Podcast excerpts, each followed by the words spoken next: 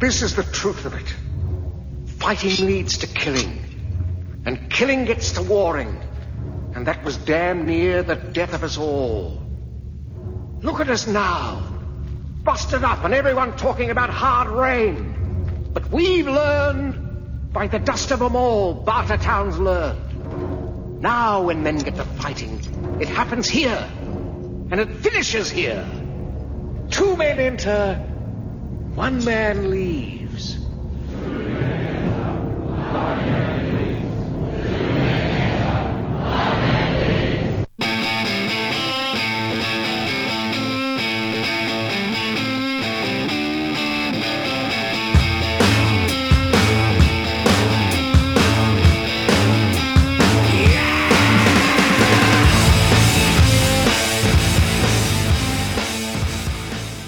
Okay, so this is uh, episode three. Uh, I'm Jason. I'm Richard. I'm Danny. Okay, so I guess we should we should deal with that first. I think we probably should.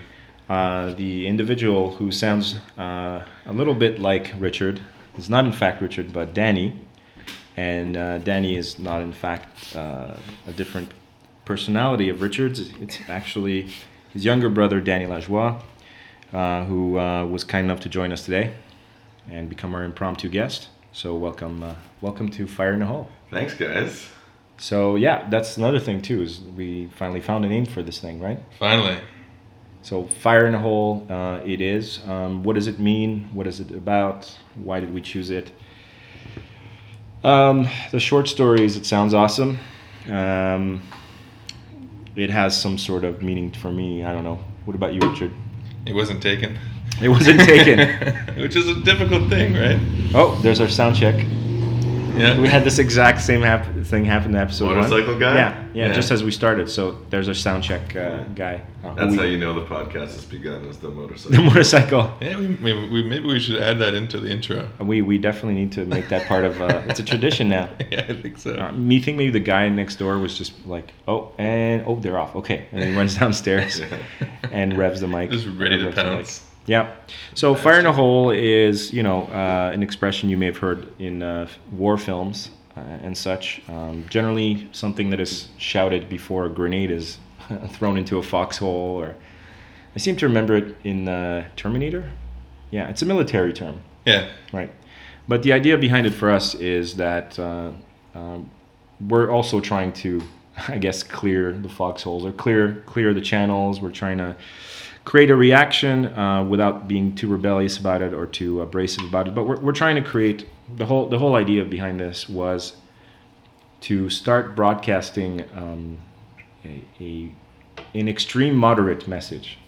So the idea is that we have now in our society ample you know examples like like everywhere you look now everywhere you you you sit you're going to be bombarded with messages from corporations messages from advertisers messages from the media the mainstream media and then if you are the kind of person that's interested in that thing you can go and seek out like the anti-establishment you know whether it's listening to music underground this, underground the other thing. So there's like a counter revolution or a counter argument, and then then you have the moderates, right? So you have the guys who tend to research and think about things, and sometimes come up with some pretty good ideas. And I say guys, I mean you know ladies as well. Um, but those people don't tend to speak up that much, right? Um, and We talked a bit about clickbait last time, I think, right? Yeah, And it, those always tend to be extreme ideas. right. It's, ne- it's never an ex- like a moderate point of view. Mm-hmm. Yeah, you'll never believe. Uh, this guy walked into a store, and you never believe what happened. Yeah. Where Yeah. are the reasonable people? Where are the people who are actually thinking about stuff? I was thinking about it at one point because, like, oftentimes you see, uh, you just see the headline, which is a purposely provocative headline to get you to clickbait or to click on it, but uh, but oftentimes you don't end up actually going and reading the article.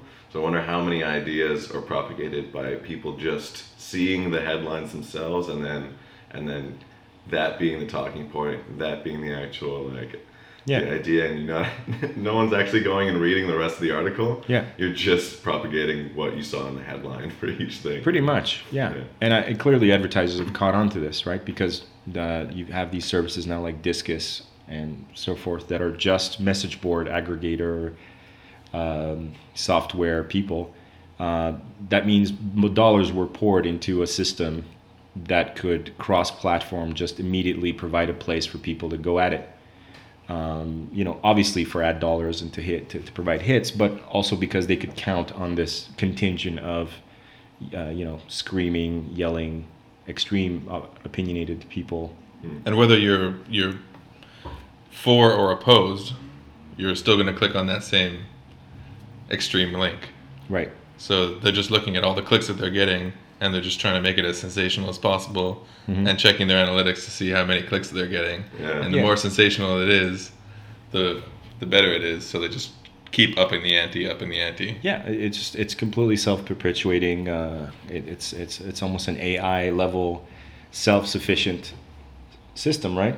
And uh, I mean, and I'd like to talk about this with you if uh, if you want to share some of your thoughts on this uh, a little bit later. Um, so just just in case you guys are wondering why we had or why we're having Danny on, I mean, it's yes, he was available, which is really awesome. Also, we know him, uh, especially Richard, being that he's his brother, but also. Um, We have the same voice. you have the same voice. Your your own mother, uh, from what I'm told, asks asks you guys when you call home. Like, Yeah. "Wh- which one are you? Oh, we, we mess with her like uh, we'll pass the phone back and forth, and she won't actually know. Nice. That's um, that's like being twins, right? Yeah. That classic '80s film thing where you uh, Yeah, we're voice twins. you run the you run the race and the other one hides behind the bleachers and takes over halfway through the race. yeah. We were talking about that with some some twin friends of ours that we we have a little bit of, of that. We you know we Yeah, can- we're we can basically as close as it gets to twins if you can be twins and seven years apart, you know?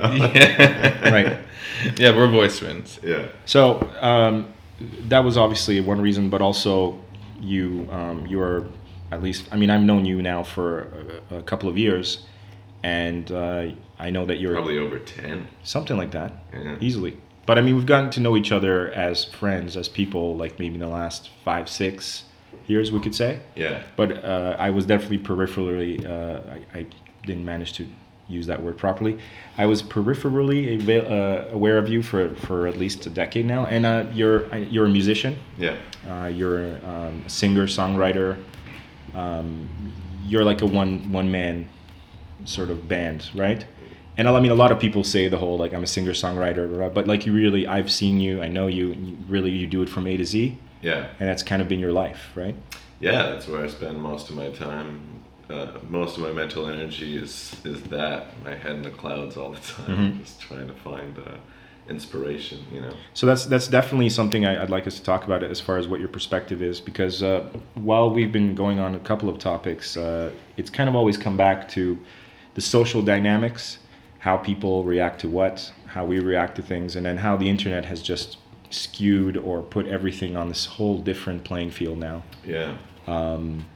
Uh, like that, this this uh, you know like sensitivity to everything, and uh, we talked about trigger warnings and fat shaming and uh, body shaming and slut shaming and just all these buzzwords being thrown out like on a weekly basis, Yeah. and then people reacting for and against, and then apologies, and then counter apologies, and then people getting fired. So. Yeah. Uh, these are some of the things that Fire in a Hole is interested in. It's really it's really about smoking out some of these issues, right? To use uh, Well done. well done. Thank you. Tying it all together. That's what I do. I also I also like the fact that fire in the hole is something that you would yell when you want someone to cover their ears.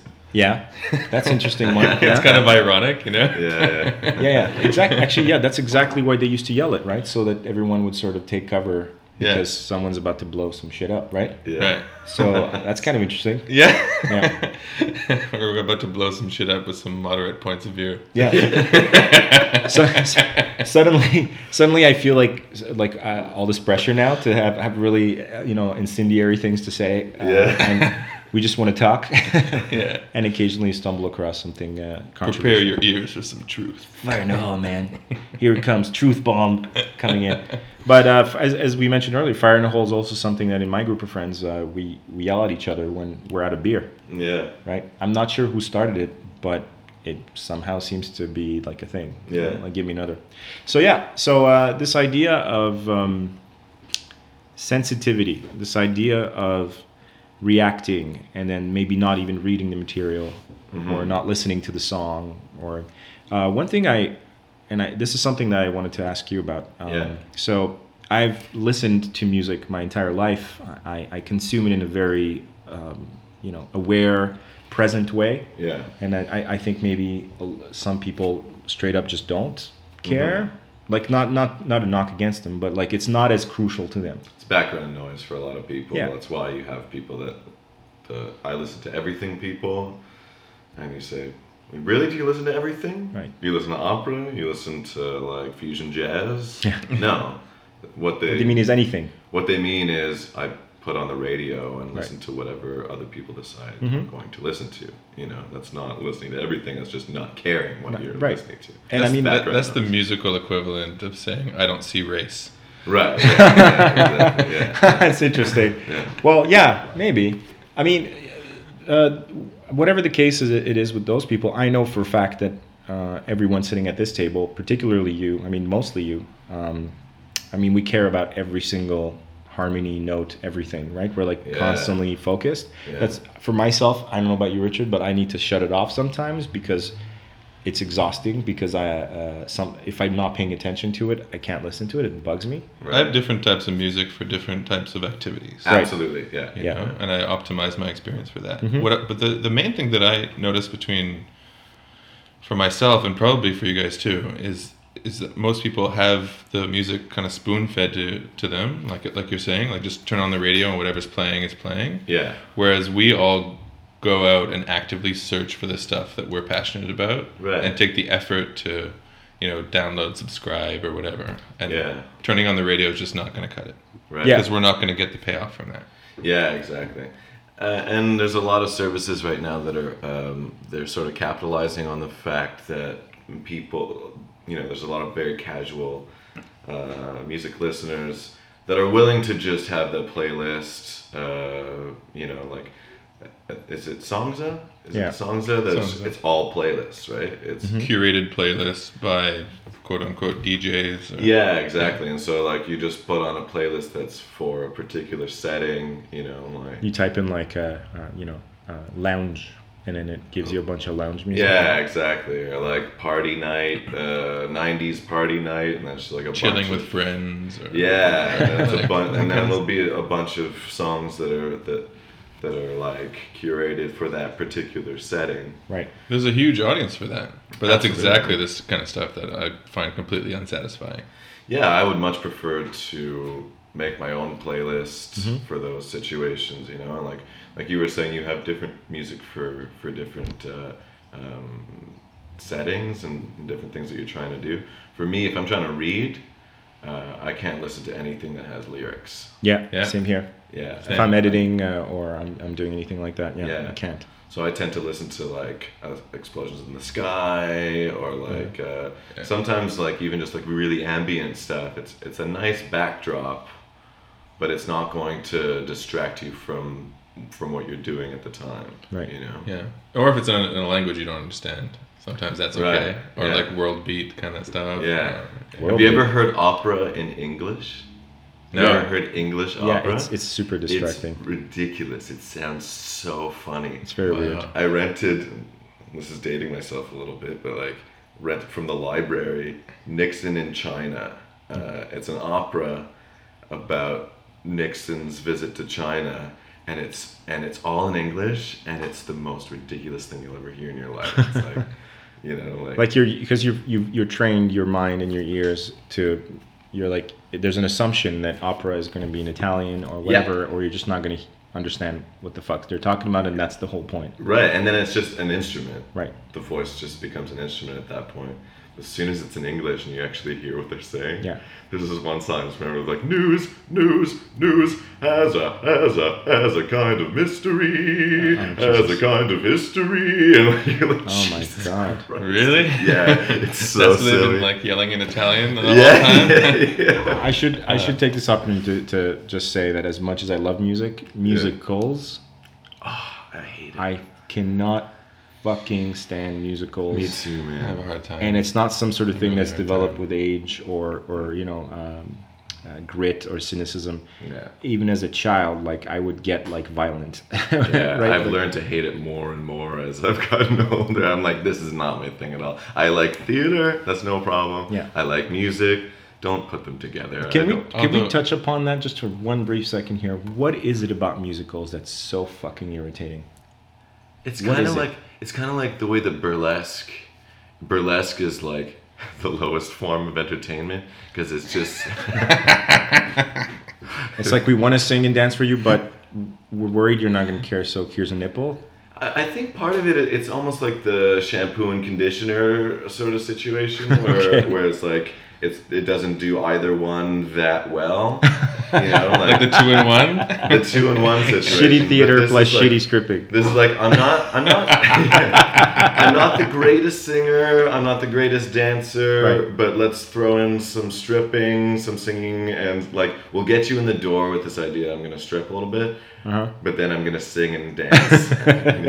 It's kind of like the show. We don't we don't have any specific uh, you know a value or entertainment thing to draw people in, but we'll just trying to try to keep you here with a couple of different little little uh, you know gems, right? It's like each one, it's like a watered down, watered down version of what that is. Right. There's a bit of theater, there's a bit of stripping, there's a bit of singing, there's you know, Is Yeah, there but- actually stripping though? Because Yes, the ones that I've seen, in burlesque. yeah. Yeah, usually there's. But I've seen like there's like a girl with all these balloons all around her, like it's a costume with balloons, and she's popping them as you go. But Oh, yeah. like she's got like a full three piece suit underneath. You know. Oh, you Right. went to a shitty one then. I think usually, I, think usually. I didn't go to one. I just like to clear up that I did not You've go to not one. gone to a burlesque I saw it online. oh, I see. I thought you accidentally walked into a burlesque show. No, no. I think they usually Okay. go as far as like they'll strip down, uh, but then they'll always have like nipple tassels. Or Oh yeah, something that- nipple Oh, okay. tassels. Yeah. Uh, whoever invented those, right? Uh, show her- Invented specifically for burlesque. Right.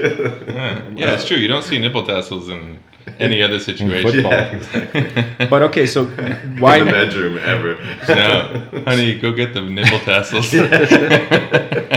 We're getting freaky tonight. Um, yeah, this this escalated quickly. Uh, so okay, Fire in the hole. just just so I can just so I can keep this on track here or try. You are suggesting that like burlesque and like uh, all-in-one shampoo, conditioner, body wash, shampoos, uh, musicals uh, please no one because, or at least please us not, Yeah. uh, because there's a mediocre dancing, medi- like uh, there's mediocre everything in it. It's it's like a, yeah, it's a watered down version of music and a watered down version of of uh, theater because you have to you have to put them together. And so for for us, I would much rather see a great actor Right. and then listen to a great piece of music than have watch somebody have to put the two together and, and, and make it work. yeah.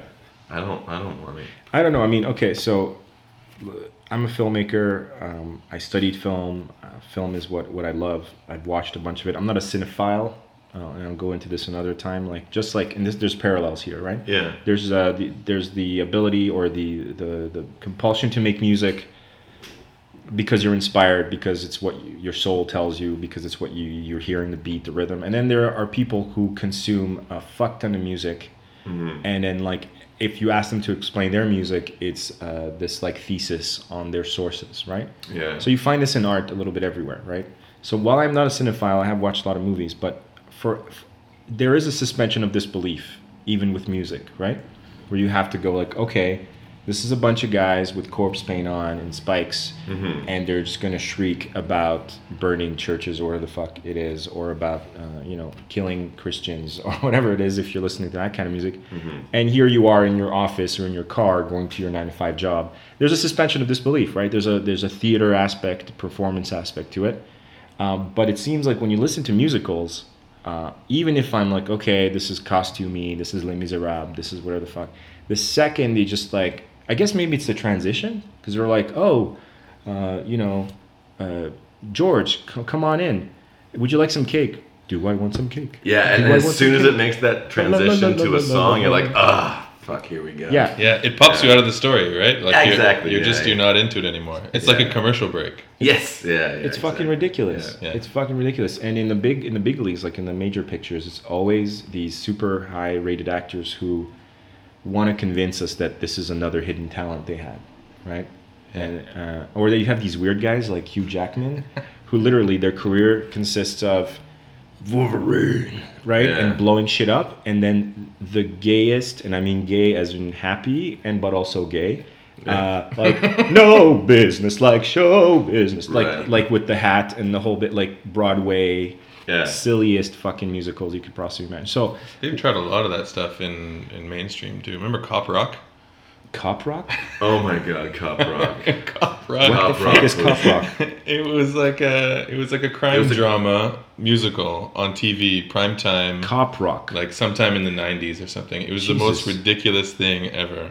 This is the worst thing I've ever I heard. wish we could just play some of The- it. like, right now. they're- I'm gonna put a, a link in the description. Yeah. It's it's it's I'm gonna find a sample. along with Nixon in China. It's one of the most ridiculous things you'll ever see because, Cop like, rock. it's a regular cop drama, and then all of a sudden they break into song, and it's like the prisoners just like the doors swing open and Oh, they come no, out and become no. part of the Oh. song. Remember and stuff? It's so All the cops jump onto their desk and start doing a little dance routine. someone's making a beat with like the typewriter thing. yeah. Oh yeah, yeah. That sort totally, of shit? Totally, totally. Jeez. I mean, now when I look back to it, I wonder if they were serious about it or if they knew how ridiculous the idea was and they were just kind of trying to play on that. Well, Broadway has this in, these, this history of like periodically infiltrating Hollywood, right? And then it'll go away because people are annoyed as fuck about it, and then suddenly it's Mamma Mia is number one at in the theaters, and Pierce Brosnan and Meryl Streep are running around singing rock Right. songs or whatever. Or that other one they did with uh, Tom Cruise where he like grew, grew his hair out and he was like a rock star. Oh, that's recent, eh? Yeah, Yeah. yeah. So they'll be they'll go through phases, right? Yeah. And then some, it'll go back underground, back to Broadway. But they've gotten better at it since since Cop Rock, though, right? Because Because because no, not necessarily. well, Glee, Glee Right. is a fucking phenomenon, That's man. true, Like that's people lose their shit over Glee, yeah. Jesus Christ, that that show. like a cult following. Jesus That's Christ, massive. that show. Did you guys see? Um, um, have you, did you guys ever get into American Horror Story? No, Yeah. I'm saving it. Okay, so the it. so the producer or main dude, one of the main dudes, is the same guy that does Glee Okay. for American Horror Story. So the first season was great. It was really scary. It was really like they they built this this uh, atmosphere and like, you were like really freaked out by. it. By the third season, uh, or third of, yeah third season, they start bringing song numbers No. into That's where I dropped out. I didn't. I wasn't This there. happened. This happened. I saw the first couple seasons. They were okay. First two seasons. First season is like a haunted house thing. Second season is like an asylum Uh-huh. thing. I heard. I heard like s- rave, like Those rave are reviews, great. and then Those suddenly it dropped off the map. Third season, it goes. This they is become witches, Uh-huh. or like the the the story is coven of about witches, Yeah, it's a coven of witches, and then one of the witches is like this huge fan of Stevie Nicks. So then they get Stevie Nicks to actually be a part Oh, yeah, of the it's show. true. I did see You that. Saw that? Yeah. And that then- was so weird. And then all of a sudden they have musical numbers during a horror show. What the fuck? And, and like one of my coworkers was saying like can't be scared while there's singing going No. on. Like you No. know, like in fact, you start singing when you're in a scary situation to relieve your. You're like, you're like when you're alone in an alley. You're like, la, la, la, la, la, la, all of a sudden twinkle. Yeah, everything is fine. Nothing's wrong. La la la. Like to your children, right? To, no, to but like cheer you them up. can- well, one of the one of the like classic uh, trailer things that you hear now is like kids singing like a, a Oh. creepy version Right. of it. From of- uh, Nightmare on Elm Street type thing. Yeah, yeah, yeah, exactly. Like, Three, four, yeah, yeah, exactly. Yeah. Did you know those Or, like, songs were about the plague? Yes, we knew. We know. And like it trail, it dis- gets discordant. Yeah, yeah. It's like a dr- yeah. yeah. we just wrote a horror score. Congratulations, everyone. Go team. So uh, so yeah, so musicals suck. I like how you're trying to reel this. I'm trying to reel this. conversation This is my job. I'm a teacher uh, because, as I said, I'm a filmmaker. Therefore, I have another job, that's teaching. And this is what I have to do. I have to get people's uh, stories all, all to sort of fit into a theme. But I think uh, we will all gain from it. but I don't. It's because I don't want to lose my ideas. So yes, thank you for taking this time to acknowledge that musicals are the The are- worst thing the- ever. just the worst, Yeah. right? They're horrible. Yeah. Um, cabaret, all this other stuff. It's very niche. Um, so uh, you started mu- making music at what age? Nine. Well, I started writing as soon as I like uh, learned. I learned three chords on the guitar, and I started writing songs as soon as I learned three chords. Okay, so that was right away a compulsion. Immediately, yeah.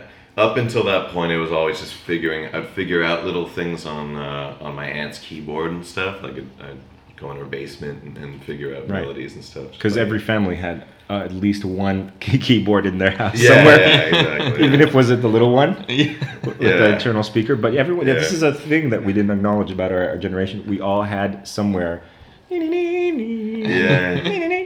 Or like you somewhere in have the that house. little like everyone button? the demo button. Yes. Yeah. Yeah. Yeah, we play some rip-off version of uh, Paula Abdul song, you know, Yeah. you can get the rights. I remember like all those little demo songs from uh, like it, like the the shitty keyboards, Yeah. the shitty Casio keyboards. so you were so you were fooling around with these little keyboards, and then you got a guitar. Well, yeah, I was fooling around with my aunt's keyboards, and then eventually she she got me my own keyboard. That was like the best gift Nice. I've ever gotten. It was it was uh, it was wonderful. It was a Uh, Nintendo of its time. It was a Casio keyboard. It was Uh-huh. like a big one. I think I uh, have that one. Yeah. Yeah. Does it play the Paula Abdul song? No, it plays. Um, it plays. I think it's a Rick Astley song. Oh. It's okay. it's not the the, The- the Rick Rick Roll Roll. one. It's a different one. It starts.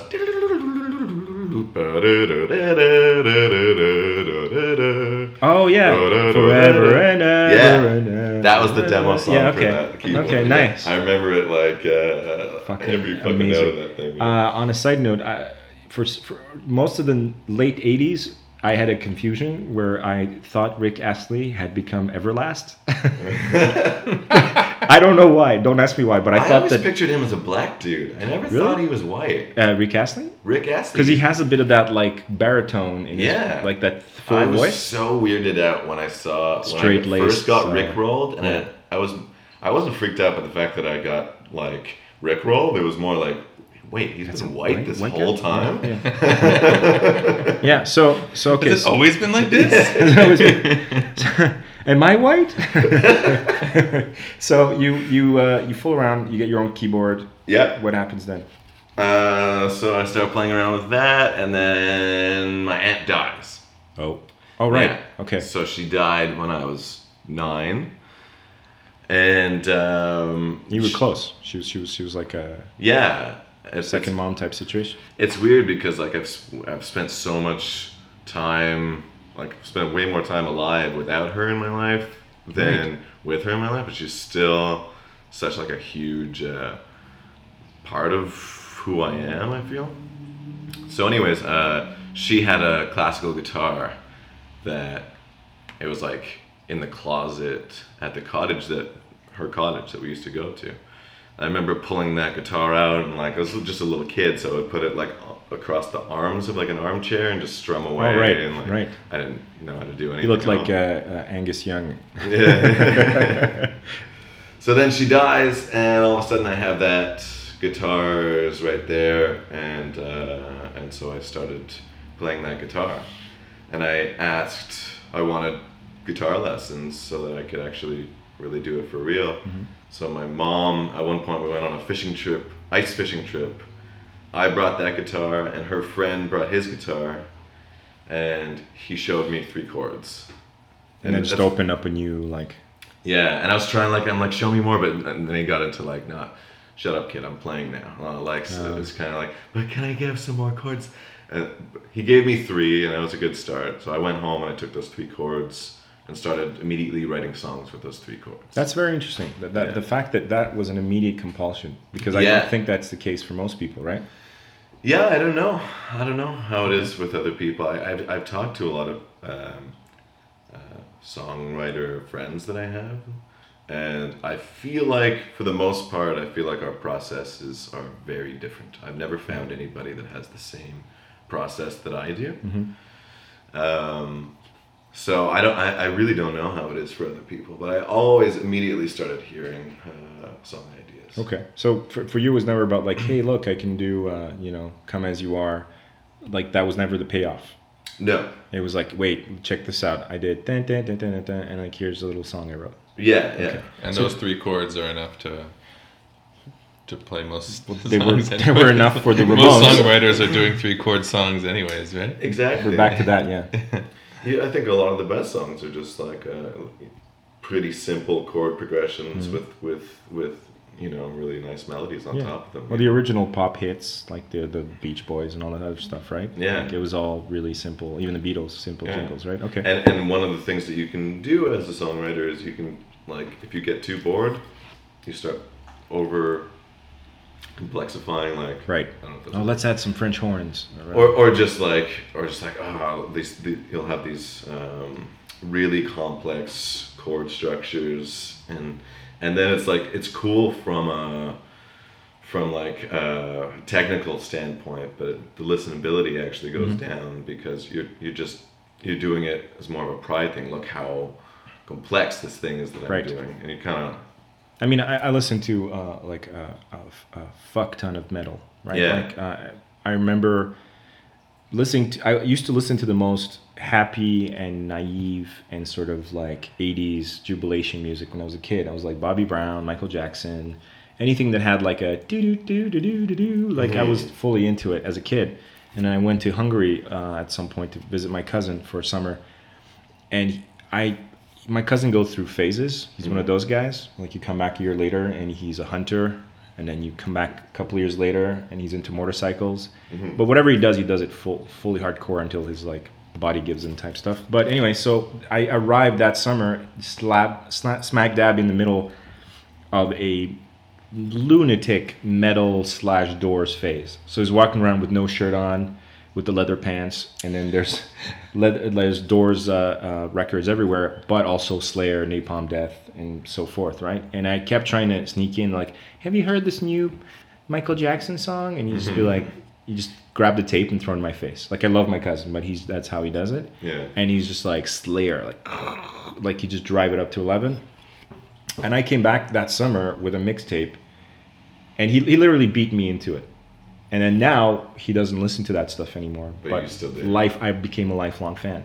But the reason I pick bring this up is because metal is specifically, or one of those genres that is the most open to that sort of um, guys who just want to entertain, guys who want to play some good songs, Yeah. and then like the technical, the guys that like you can see even their fans are dicks because they're bringing binoculars to the shows right not to see the band but to look at their fingers as they're like soloing and stuff so they can go chat about it later and go like oh i don't know that that progression was really weak or whatever That's a whole subsection of music. Is like the is is is when I think it's for musicians more than anything else. Is these very technical uh, songs and, and having shredders. You know, like Yeah. these people that can just shred. it's gymnastics basically at this Ex- point Exactly. Yeah, Right? That's, that's what it is. Yeah. So, Richard, if I ask you, for instance, so who is the music for? I mean, in your case, are you writing it for yourself,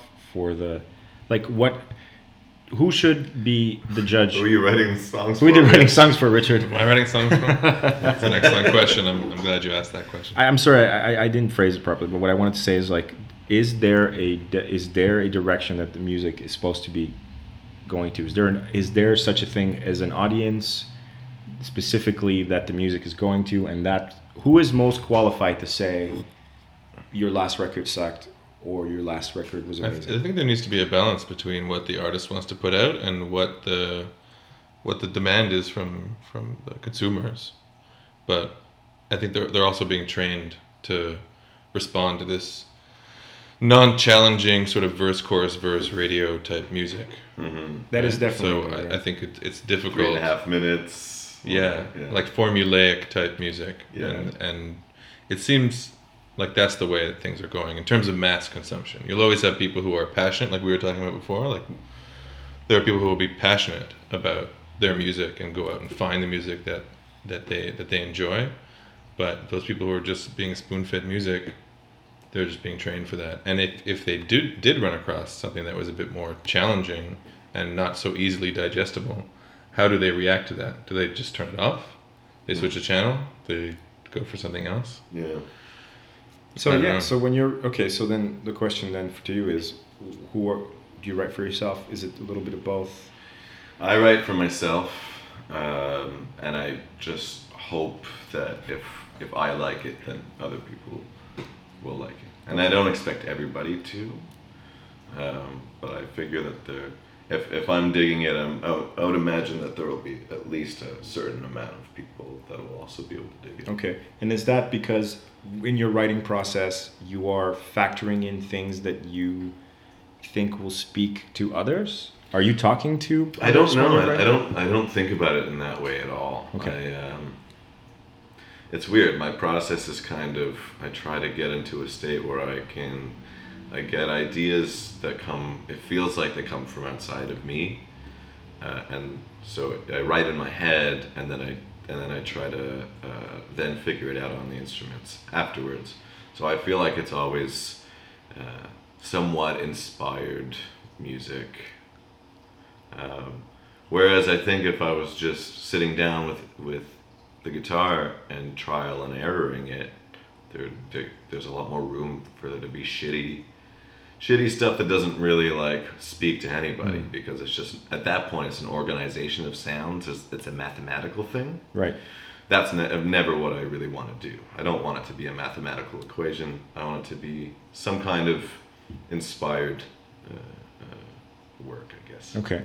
And so, if people get it, and- or not get it, because that there's no way of knowing, but you play the song on, on live, right? Yeah. And you've done quite a bit of live live work. Yeah. You've been in a couple of different bands like uh, Confusion in Stereo, uh, Dukes of Burgundy, Yeah. um, Step of roads. Stepper Roads, Yeah. uh, which was kind of your solo project. Yeah. Right. So, if the people are getting it and they're giving you this feedback, does that increase your, like, do you like your material more at that point? Are you, does that heighten it for you, or you're just like, oh, I'm glad they got it, but I would have done it this way anyway. I think it can definitely give you a little extra bit of fire. Um, a huge part of the of the process is like this: that you have these massive up swings and down swings in confidence. So, I feel like when you get some some nice feedback, if, if people are, are really liking what you're doing, you can get this little injection of confidence from that, and that'll help you to be a little bit more bold in in your writing Okay. and you'll, you'll be able to be like, oh yeah, this, Let's give you a, mom- momentum. yeah, exactly. Okay. Yeah. But I think in any in any like artistic endeavor, you're always going to have that these massive upswings in confidence. Like you start a project at like, this is going to be amazing. Uh, like this huge like Yeah. this this like idea because it's it's unlimited potential At that point, yeah. At that It's an point, explosion in your brain, yeah. Yeah. And then you start actually doing the work and you're like and then you, you run into some obstacles Yeah. and then you're like, "Oh, this is hard. This is this is hard to do." Yeah. And then after dealing with enough of those obstacles, your confidence takes this massive like hit. And, you, and then you start to think, Maybe no one wants this. or this, This is, is garbage Shit. This is yeah. this is garbage Yeah. and then you start thinking i'm garbage Mm-hmm.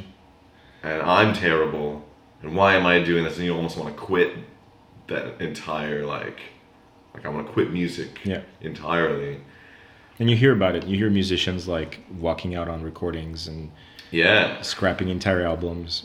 Oh dude i've scrapped so many Oh, do you? Do you oh, scrap? dude, Yeah. i scrapped so much And that's the process that you go through with any creative pursuit, yeah right? Like any project that you that you It's take true. on, no matter what it is. yeah I think that applies. Yeah.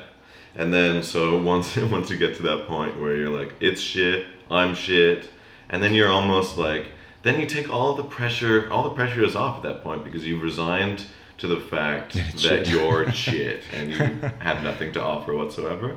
And then you listen to it again and you go back to it and you're like, oh, When you go back to it with no expectations, then you see the potential mm-hmm. again, and then you start to figure out, okay, I can get around these obstacles, and then that that confidence starts coming back.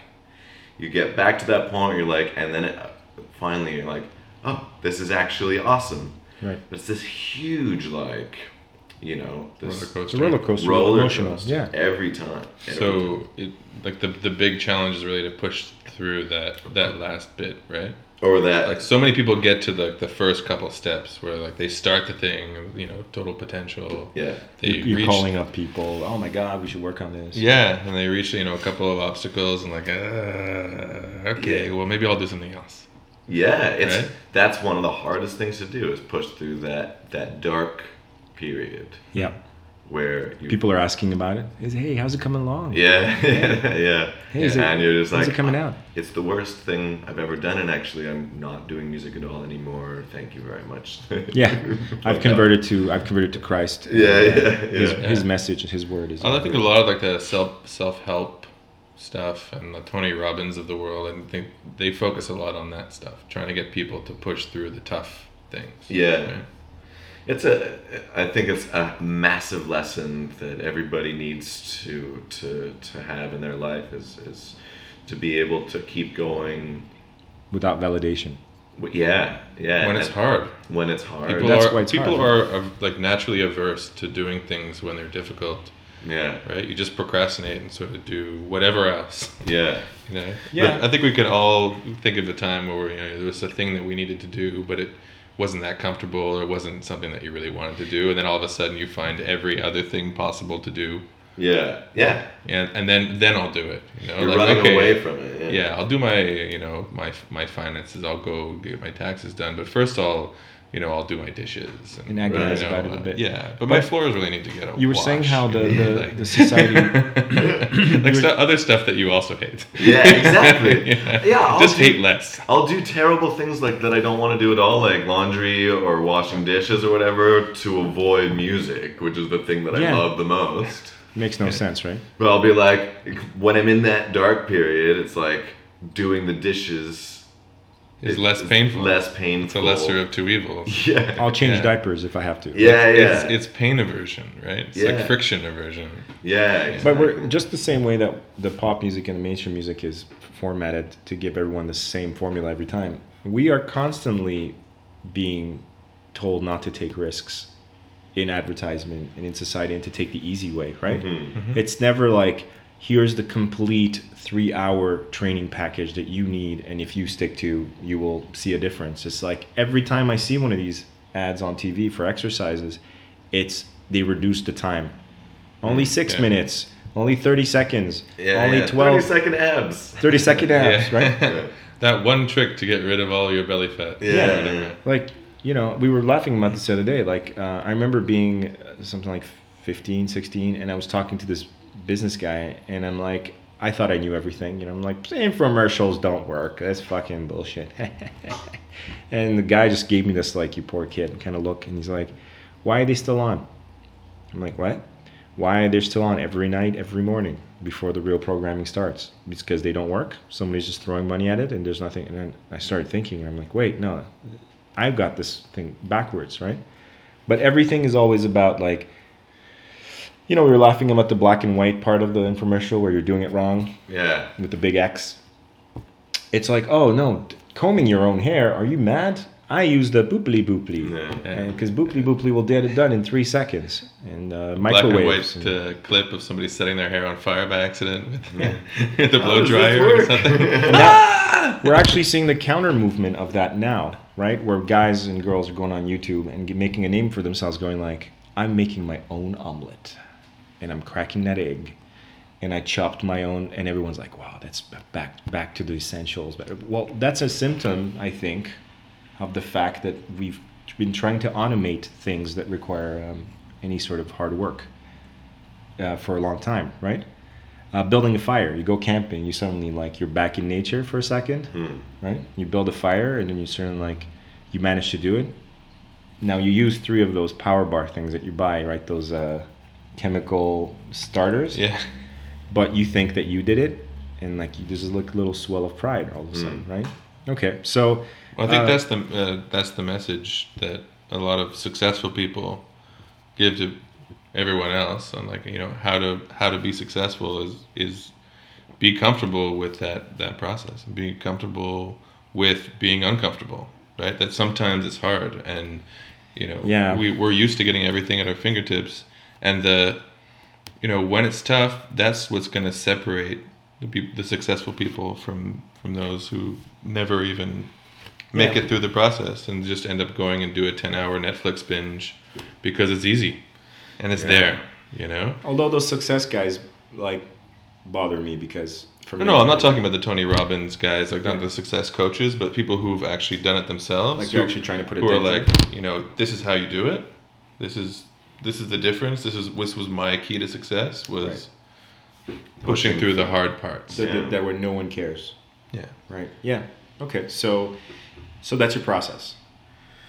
Well, I've been thinking a lot about about process lately, but I think that's a huge part of it is is uh, and recognizing the fact that you're going to have these these really dark periods where you lose all confidence in what you're doing. I mean, my you look at Radiohead, uh, Hail, Hail to the Thief. I think it's one of the greatest albums ever.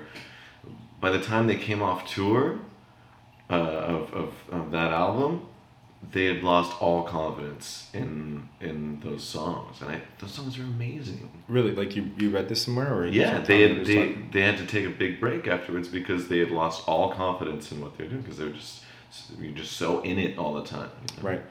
That's always something that's occurred to me. Uh, how it must feel to be like Kiss or one of those bands, and it's 40 years later. Mhm. What it must be like to play, you know, I Want to Rock and Roll All Night Yeah. after you've played it a trillion times. But the thing is with Kiss, it's not, and and maybe I'm wrong about this. I'm not a Kiss fan. I, I hate Kiss. I'm just. That, But I- I- feel the like- band will not retire ever. yeah, but and they never have to because the the makeup it was was part of the thing yeah, from the and they keep they keep switching out members and not telling people. yeah. And only the Kiss Army guys know. Like Yeah, that's yeah. not Ace Frehley. Like, but no, Yeah. everyone's like those guys still look good. Yeah, they look, they look pretty okay. Yeah. But it seems like there's there's uh, some work that is uh, like to me their thing is a, it's it was business to begin with. Even the Okay. way that the songs are written are written as like it's, it's Jingles or whatever. exactly Okay. where, where it's not in my opinion it's not inspired work it's work where you're like mathematic like an infomercial Okay. you know This was this was okay, but okay. Let's take a band like ACDC or Iron Maiden or one of those guys. okay So everybody wants to hear those five songs, right right? yeah. Um, radiohead's the same thing right Yeah, they You wanna hear people. Creep- Creep yeah, all the time? yeah, when we were Creep. Yeah, when we were at the at the show back in like the OK Computer tour, people are yelling out "Creep," and he said, "We don't, we don't play that song anymore" or something, and people were really mad about it. yeah Yeah, yeah. So that it's at some point, if you're successful, that's that's a whole issue unto itself. Um, you kind of lose your work to the the fans, kind of like the masses, kind of take it. They, they believe that they own your work now. was it them that said that you know w- how would you like it if somebody came and asked you to do something that you did 10 years ago uh, in a previous version of yourself I'm not sure if it was them. But I mean, that's that's exactly what they're conveying by saying we don't play that anymore. It's not us Right. anymore. You know. But it's tricky, right? It's tricky because there's, there's still that show business uh, uh, transaction. Yeah, how do you feel? Do you feel like they have an obligation to, to play creep uh, because the fans want it, or should they do? Yeah. Well, okay. So uh, and by that point it was 10 years later i think right an example of this I can think No, of. because OK Computer was the next album. Uh, no, you're right. You're right. It was. it was. Uh, that was on their first album. OK Computer was their third album. So yeah, it was probably around. time. So uh, Iron Maiden, when, when I saw them last time, they just put out this album um, of brand new material, Yeah. right? And this is a band that like is particularly a good state case study for this type of thing, right? They have seven or eight landmark albums, Right. all of them filled with to the brim with hits. Yeah. Right? So they're lucky in that sense, in that sense that they're successful. Their super hits are so many and spread over so many albums that they're not like oh play play uh, you know play uh, Enter the Sandman again, play Enter the Sandman again, right? Right. But here they were, and they were like, no, we legitimately. I know we're old, we're old fuckers here, but we legitimately like banged out a new album, and they started touring it and playing it from beginning to end. And then in, on the encore, they dropped like you know, uh, of. Fear of the Dark or uh, Run to the Hills or whatever, one of their their big ones, and people got super pissed. Really? Yeah, they had to go on a they they were so mad, and this is a town like Quebec and Montreal that like worships Iron Maiden. Like they start their tours here. Yeah. Uh, they love them as much as they love U2, uh, for some reason. Um, that they, I think, like a year later, they came out with another tour called Somewhere in Time, and then it was just all nostalgia. Like they, they just played all the hits, Yeah. and I felt like that oh, they almost had to do it because how. But I mean, I was like, on one end, I was like, yes, I do want to hear the hits, but at the same time, like, why is this band now not allowed to produce any new material anymore? Yeah. Why do we get to decide that as of this date? We're gonna uh, freeze you in time. Yeah, Mm. And those hits are you, and then everything else you make is like, oh, that's nice. It's nice to have you still out there. But if you die while you're you're uh, you're on top, like a Tupac, hmm then people want to turn your bathroom sessions into albums, right? Like they can just they're so voracious for new Yeah. stuff. Like so, that's an interesting thing I've always thought. But I've noticed there's a trend right now, and I think I think with a lot of, uh, I mean, they say you have your whole life to record to, to write your first album, you know, Right. Um, and then everything after that, it's like, oh shit, I've exhausted all my best material. Now I have to write. Now I have a couple of years to write my next album. You know, often what you see is people's best stuff happens in their in the first first couple of albums, and then they're just they're tapped out of ideas Right. uh, but they're still in these uh, contracts where they have to keep banging out albums. So then you just, and then it just becomes formulaic. It just becomes a repeat of what you're you've already done, and and to, I don't want to keep harping on the phrase, but not inspired, it not inspired work at that point. So now you're seeing like festivals, lots of festivals where like say Weezer is now going and playing festivals, but they're playing the Blue album from beginning to end. That's their set, you know, and, and, and people are excited about that because the past five Weezer albums have been complete garbage. Have they? Yeah. Have they, have they been shit? Yeah. I don't know how many albums they actually have at this point, but like the past few albums are terrible. Have they- Nobody likes them at all. But the Blue album was amazing. Are they doing what they want to do, or is it because they've become kind of formulaic and stale? Uh, I don't know, cause, cause yeah, I would I would say, uh, I mean, uh, the, the Blue album and then uh, Pinkerton are both brilliant albums. But then at some point, I think the the main uh, songwriter Rivers Cuomo, I feel like he just lost. Like you ran out of juice. Yeah, he just ran out of juice. Which I mean, most most bands don't have one good song in them, right? And then you have these bands that just have like I mean, those two albums are brilliant. But if those albums came out today, would they be as popular? They, I, I think that they, um, they would still make an impact, but it would be less so because of just the the constant, uh, just the amount of content that's being thrown out, all at like all at the same time. Yeah.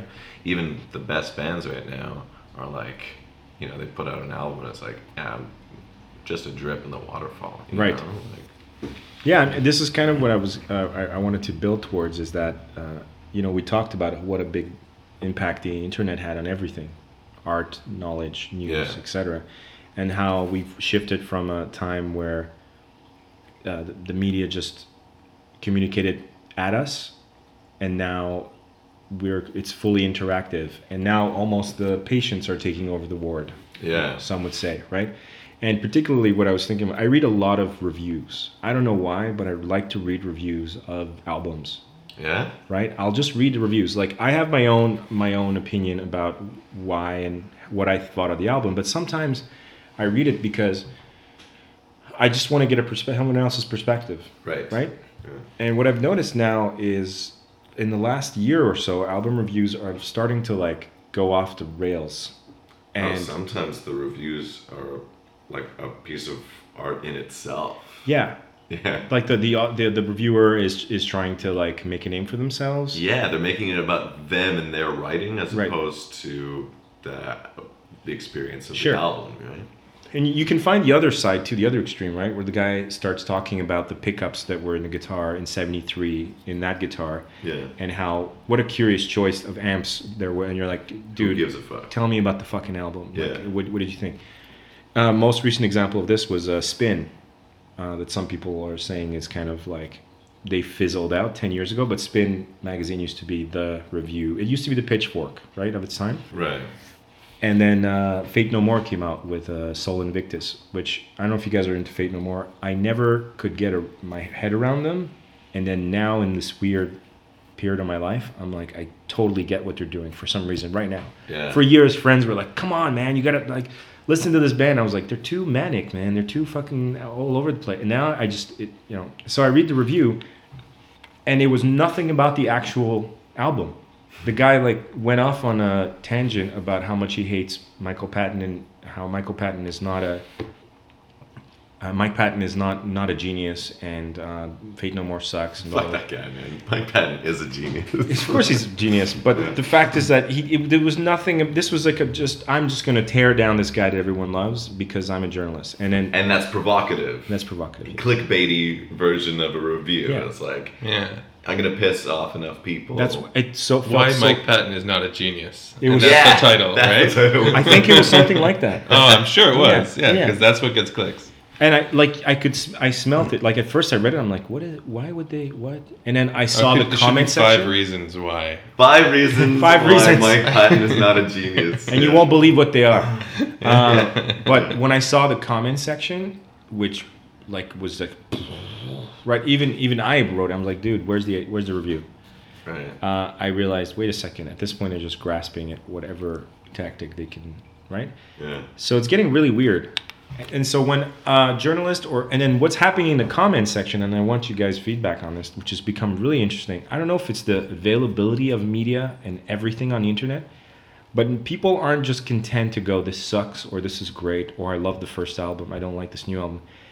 It becomes like a little open mic comedy festival in the Met. Everyone's trying to be funny, right? Everyone's trying to have like the nyuk nyuk comeback and the shutdown, and then everyone upvotes or downvotes, right? It's almost like someone running up on stage during a show and then like getting the mic and then having like a three second window to say something. Yeah, it seems like everybody's just standing on a soapbox Everyone's trying performing. to say, I exist, someone pay attention to Please, me. yeah. And so they come up with flashier ways to get people to pay small amounts of attention to them. you know? Right.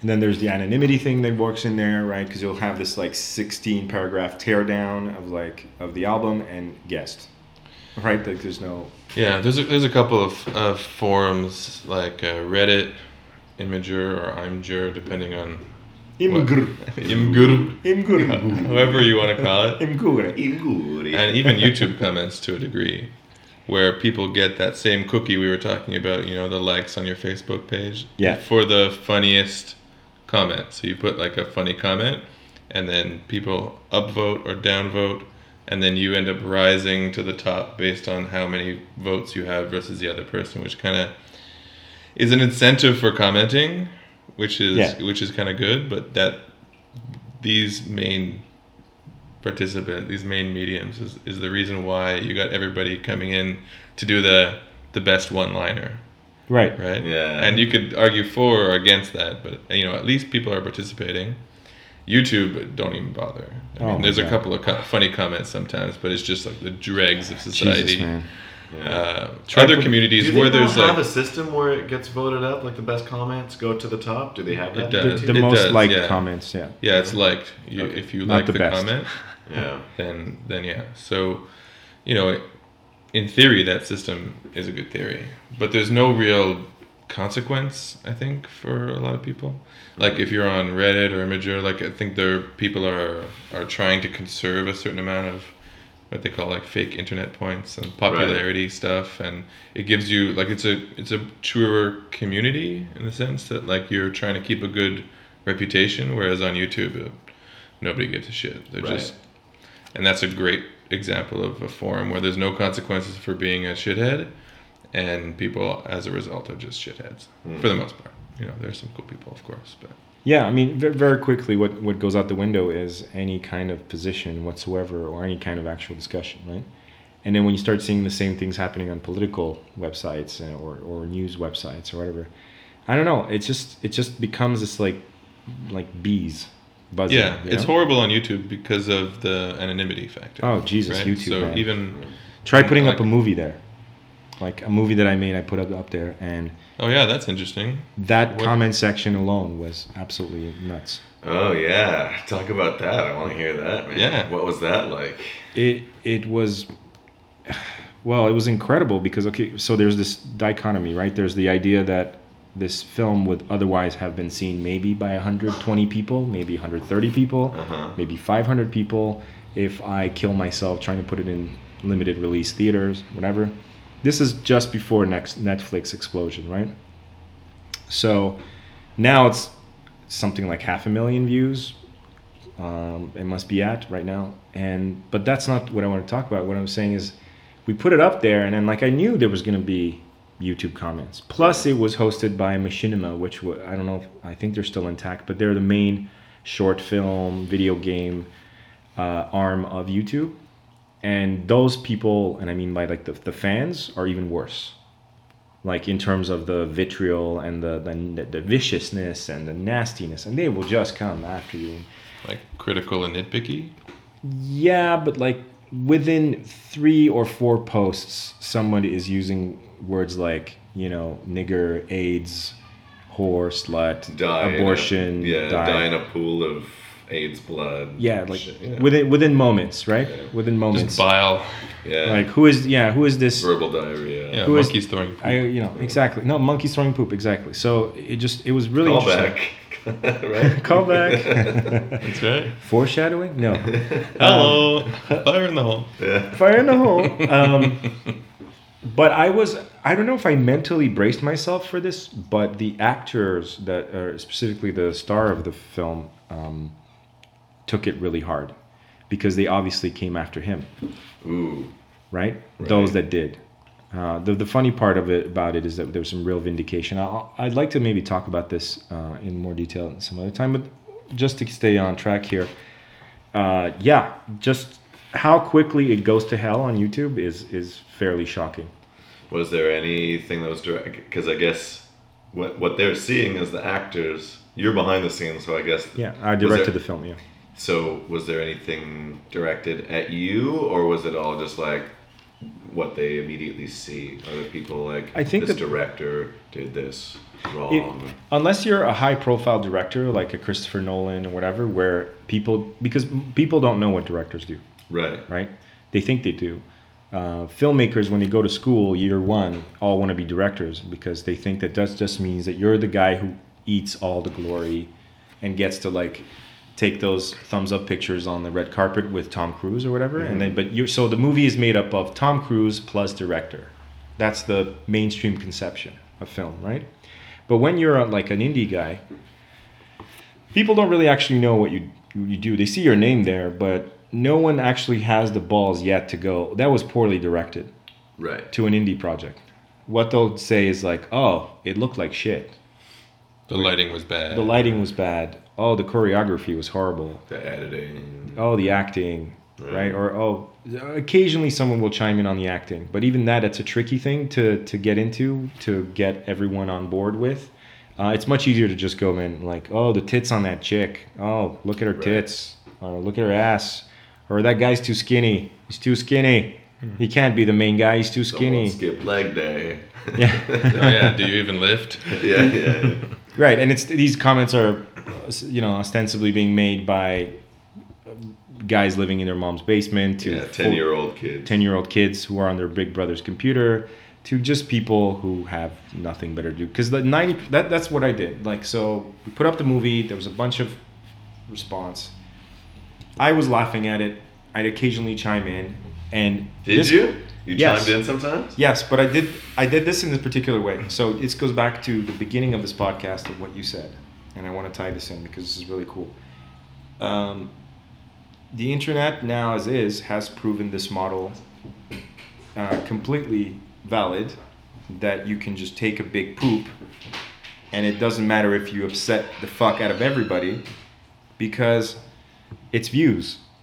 And Yeah. views are views are not judgmental. There's no judgment in views. Right. right? So it doesn't matter how many people hated your shit because it got this many views and that's all that registers that registers ad dollars win right? So whenever somebody would get super nasty on the on youtube and be like yeah you could tell that these fucking guys from quebec are like fucking this and you can tell like where did that costume and you can tell that it was like made for $10 like this kind of vitriol not vitriol but vicious uh, mediocre you know just attack anything. Right. I would just respond back consistently with "Thanks for watching. Thank you for your input." Okay, if they would really go off the rails and say something wrong, like, "Man, they blew, you know, they blew millions of dollars on this. I can't believe Marvel did this. It's so so shitty." And I'm like, "No, actually, this was just a bunch of people banding together and made this for very little money." It was But a oth- fan film. it was a fan film, yes, but with, with a different approach. But the idea was is that unless they made some log, like some error specifically about how the film was made, if it was just like they're shitting on us, I would just have the best hila- hilarious response to that, which which was, you know, thanks for watching. Right? There's a little bit of a satisfaction in that. You can just respond back like, okay, well, blah blah blah blah, but we got your view. Thanks. You watched it. What made you want to to uh, participate at all in in that um, in the comment section? Like, because you've already made the work at this point. What made you actually want to, to participate in that, knowing that it's a lot of people trying to stand on a soapbox, saying I exist. Right. Well, I wasn't trying to defend the work. Yeah. That's not what prompted me to do it. So if someone said the choreography sucked in the action scenes, or the acting wasn't good, or the lighting sucked, that's like whatever. I'm completely okay with that. Where Yeah. I would chime in is if someone be, say something like um, uh, they would attack. Oh, they would com- they would consistently compare it to this other film, which will happen, right? To other like Punisher films, or Yes. Well, they specifically because our film was a fan film, The Punisher No Mercy. Um, they compared it to Thomas Jane's Dirty Laundry, which I don't know if you've seen. I have not. So Thomas Jane in 2000 or so is cast as the actual Punisher by Marvel with Yeah. John Travolta. The movie was balls. It was horrible, but um, uh, all Punisher movies seem to. they were all balls. terrible. And again, this is why this is like almost a different podcast now. But Yeah. the point is that they kept comparing because what Thomas Jane did is after he finished and after they even cast someone, uh, Ray Stevenson, to do it, and that sucked. Um, Thomas Jane and his friends got together and did this little homage to the Punisher that they did themselves. Okay. And they called it Dirty Laundry. And the only reason you know it's Punisher is because at the end he kind of flashes his T-shirt with the skull The on skull.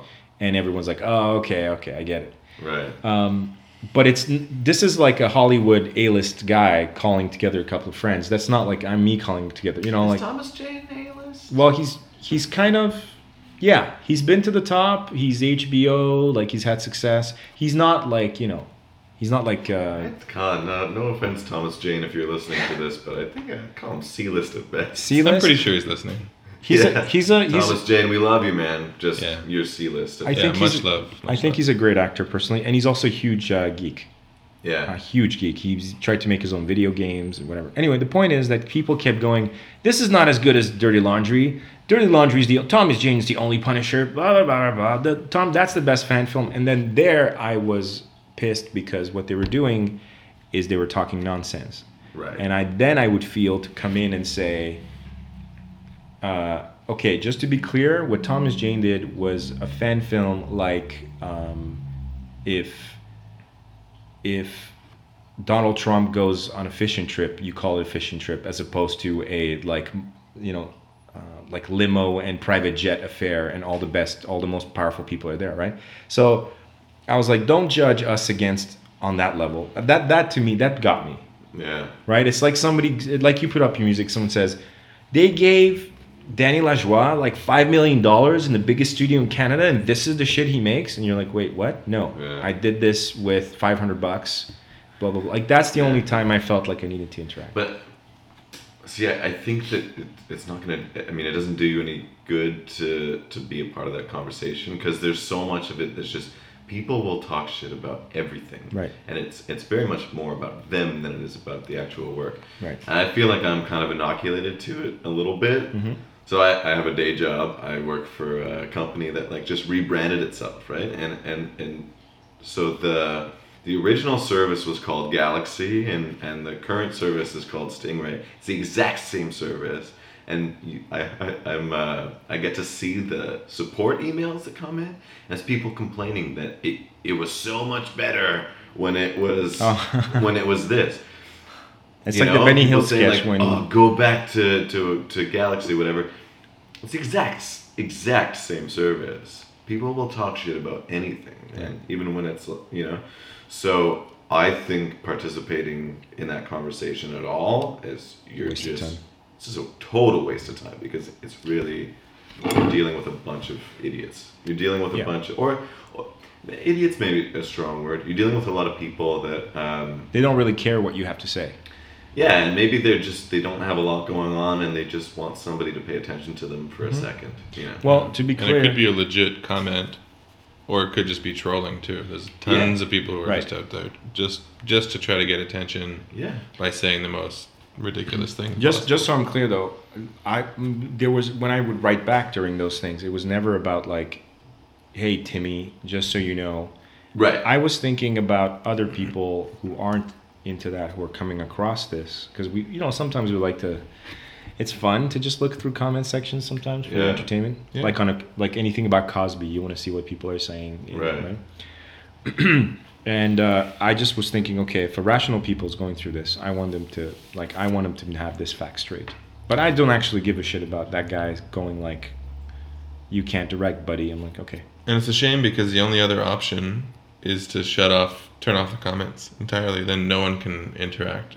and you're losing some of the potential like uh, audience right Right, exactly. So you got to make a choice at that point. Immediately when I see that, when I see that someone's turned the comments off, I I see that as like a weakness. You know that that uh, that like you have some shit that's gonna come up in the comments. You think so? It's it's, it's, it's like an insecure move to turn the comments okay off. Yeah, Can- yeah, yeah. I agree. Can you imagine you playing a live show and you're like, ring, ring. Okay, guys, thank you for coming out. Woo! And then as you're putting your instruments away, random people in the in the crowd just come up and like, his guitar sound sucked.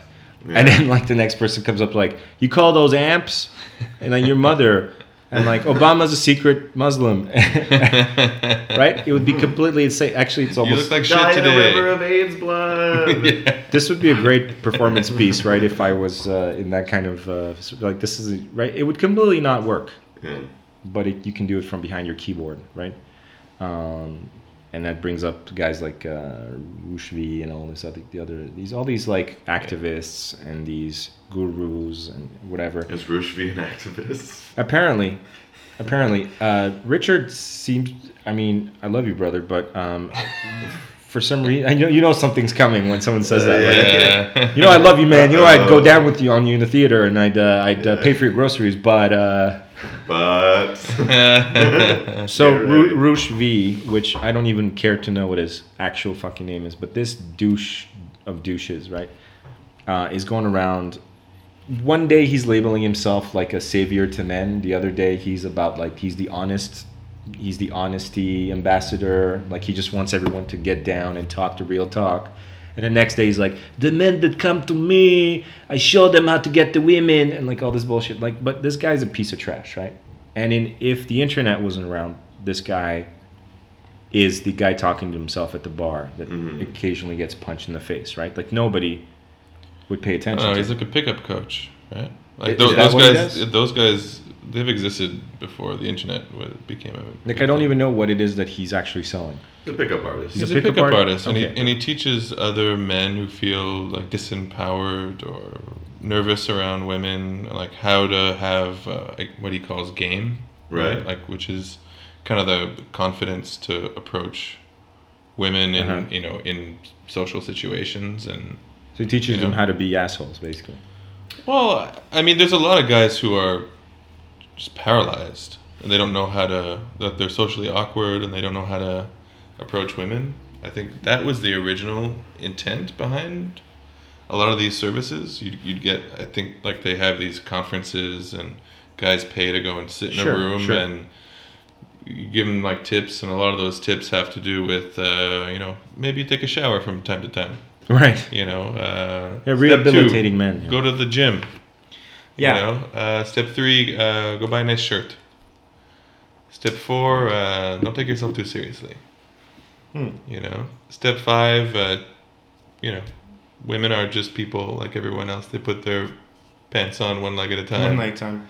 You know, here's practice a couple of jokes on this actress who's here. But that's Let's let's go to a bar a and slippery slope, man. It's a slippery slope. Go to a bar with an earpiece, like uh, being fed pickup lines. by, Zero like, No the de. Bergerac 2015. Well, there's been a bunch of like movies on the subject. What was it like? Will Hitch. Smith, Hitch, Hitch, yeah, yeah. Hitch. They're Yeah. they're essentially doing Hitch. Was Yeah. Hitch a douchebag? I believe he was, but that's because Will Smith was playing. But no. Yeah, the- true. The, the true. thing is, there's a way to do it to, to be. here's the issue: is like at base, there's first the problem of the whole male, male and female dynamic, right? Which is an, an entire world in its own, right? We don't. We're we're kind of working now with like a combination of antiquated behaviors that have been okay for so long, combined with a bunch of new emergency voted powers and behaviors that need to be observed because otherwise feelings get hurt. Political correctness, you know, all this into a big soup. So, and then there's all the self empowerment stuff you're talking about. Like, hey, you know, you don't need to suffer anymore. And there's books on how to t- teach you everything, right? Mm-hmm. Become a sing so- singer in songwriting for dummies is Right. probably how out to there. win Oh, friends and influence people. how to win in. Yeah, exactly. Yeah. So you've got this, and then like, do I have a problem with some guy going, "Hey, bunch of dudes who don't know how to like get out there and do your stuff"? Okay, let me talk to you about some things that come to me naturally. Let's talk about hygiene. Let's talk about uh, engaging people. Let's talk about right. But these guys like very quickly, it's you got to tell them how it is. You know, you got to put those women in their place, and uh, you know, because a woman all she wants is your money. So like you got to keep them at bay. You got to tell them, and you know they want you to take control. And like uh, very quickly it becomes this bullshit, right? Yeah, yeah. That guy, he definitely went down a dark path of that. Or stuff. they take the, the the disempowerment of the guys that that are coming to them, and then the way that they re- they cultify them, they, they they make them their followers is they're like, it wasn't you, man. It's those fucking chicks, man. They just want you. They just don't. They just want to fuck with your head, man. It's, it was never your fault that you couldn't get women. It's because because they like to play games. and Like they start doing that whole. Yeah, there's this whole philosophy of like what it is to be a man in today's world and what women are doing wrong, and Mm-hmm. you know that's that's a whole other story. Right? Sure. Like what I'm talking about is more the empowerment of people. Like like self esteem is a is a huge issue for Mm-hmm. men and women.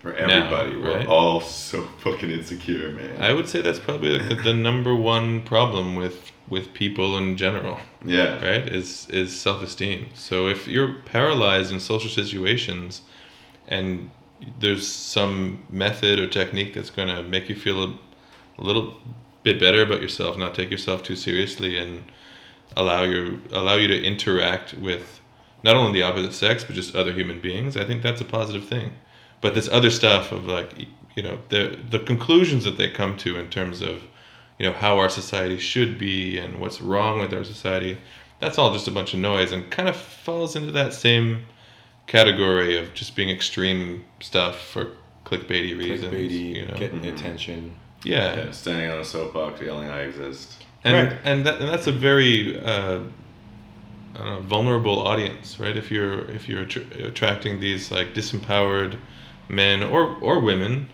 uh, just disempowered people, and giving them a conf- conference about how to be a human, then you can feed them a whole bunch of stuff because you have a room full of people who don't think much of themselves, Yeah. right? It's that's a great way to start a cult. Yeah, it is. I mean, look at those uh, like Biggest Loser type shows, right? Could you talk to people in, in that in that way? In if if we didn't deep down as a society accept that it's okay to be abusive and look down on fat people, Hmm. you couldn't do that kind of show. You couldn't like get kids or whatever on a show and have someone yell at them that way and like uh, I don't think you could have that show on now. It's not on anymore, right? I don't know. Oh. The Biggest biggest, Loser. loser? I don't know. It's, it's like, Like I didn't actually watch the show. I just but I read about it, and essentially when it took off was when one of their first contestants not only lost the weight but became the product. She became like a 23 abd workout machine. Jared from Subway. He eats. He's a fat Right. dude. Eats a bunch of Subway, Subway sandwiches, and now he's uh, now he's skinny. and he's a pedophile. Well, that happened much later. Or apparently, well, in fact, it was whole happening. time. It was was happening it the, happening whole time. Oh yeah, Oh, shit, yeah. That's a whole other Maybe can of that's worms that just opened weight. up. Maybe. Oh, oh God, fuck. That just. I'm not ready to talk about Jared, image. Jared, Jared Fogle, Get but that mental image out of here. now so this is actually really really interesting what happens is like okay so this chick i, I don't know her name and i start, shouldn't call her a chick but this woman uh, is on the show she's overweight she beats it and then she even becomes one of these like fitness gurus and now And does she become the host of the show? she becomes the host of the show because she's the Wow. greatest success and now she's like come on fatty come on chubby chubs and and she's, she's allowed to say that because she used to be that. exactly Yeah. and she's just like tearing these people apart and they're crying and they're crying and everyone's kind of watching with a sick perverted satisfaction like yeah you tell that fatty you tell Yeah, yeah. and you're probably fat as you're watching this you're like yeah you tell that fat fuck you tell him you tell him because there's a, all this my, my point with this is you were talking about low self-esteem. I, I say it comes hand there's a package there's a kit that we're all carrying around. Half of it is low self-esteem another part of it is self-loathing. Self-loathing is something that is constantly encouraged by advertisement because it promotes insufficiency. It's not enough. I'm not happy. I'll never get there by myself. I must have there's sorry there, that was the chair That i swear chair. I can confirm. the chair. Which isn't so sure. I don't know. I'm 50 50 about it. It was- well, wait a second. You'll know that it was it was the chair. Yeah. so there's your proof. Um, but yeah, it's as long as they can keep people down, they will keep buying. Yeah. Is the idea, right? Yeah. Is they, they can keep people arguing, we will never unite, and so forth and so on. So how does this relate back to your music? In no, even with my incredible powers, bringing it all together. Let's do this. Let's Um, do this. all right, let, let's see if I can do this. You know, Richard. Happen, brother. Richard is having particular fun right now because he's the guy. I've known him long enough. He's the first person to make me realize that I used to get lost in my tangents Yeah. and I couldn't come back. That's And now- great for a podcast. Tangents. Well, just you just start and then like we, we were talking anywhere. about music and then all of a sudden we're talking about like uh, you know Jared from Subway and Right. the, the the biggest loser. And, Yeah, but I mean, fire in a hole, like right? You, Yeah. you don't. You, it's gonna explode. You don't know what it's gonna hit, so that's fine. I'm okay with that. I just, I guess, the reason I asked you about your music is first of all because uh, I like it, and you've played a couple of styles now. And I know we enjoy it, but Mm-hmm. because what we're all, all also often trying to do is just take these regular behaviors, these things that are inherent to us or that we grew up with, and we're just kind of seeing how they've been transformed in the last couple of years by mm-hmm. the internet, by what's happening in the media, right? yeah. So, in a straightforward question, from the time that you started playing music, how has the internet, like, do you have a reciprocity or do you have a conversation going now with people that consume your your music? No, not really, because I've always uh, I've always been weird about like self promotion stuff, like Okay. and that confidence roller coaster. Usually by the end of the project or by the end of recording, I'm I'm so tired of those songs. I don't even want to promote them at all. So really, what I would have to do is get somebody else to do that, and I've never done that. Right, but if they did that and if it took off, Then all of a sudden you you have would to go perform, perform those songs now. Well, all of a sudden, then you would actually absolutely be in a conversation with an audience. I just never tried to fully engage an audience yet Okay, because I've never had that confidence in the work after it's done. really? So I feel like I'm still just trying to put out my first album. Like, Okay. yeah, Even though you've put out quite a few. yeah. But by the time that I've so far, uh, by the time I'm finished with it, I'm I'm over it, Uh, Uh-huh. and and I've been I've been. I think it's a good thing that I feel like I'm getting better and better as time goes on. So by the end of it, I've in, you've improved to a point where you are you're now better than what those songs are. So then that's where a lot of the lack of confidence comes from. Is that like, oh, my new shit's way better than what this album is. Okay. But have you ever been in that environment? Like, have you ever? Had people like uh, Yeah, like, like the way I put up my movie. Have you ever put up your album somewhere and then like? See, Yeah, I've had some. I've had some like little uh, uh, tastes of like of what that's like to have comments on on uh, the work that you spend so much time working on by yourself. You- Yeah, What was it like?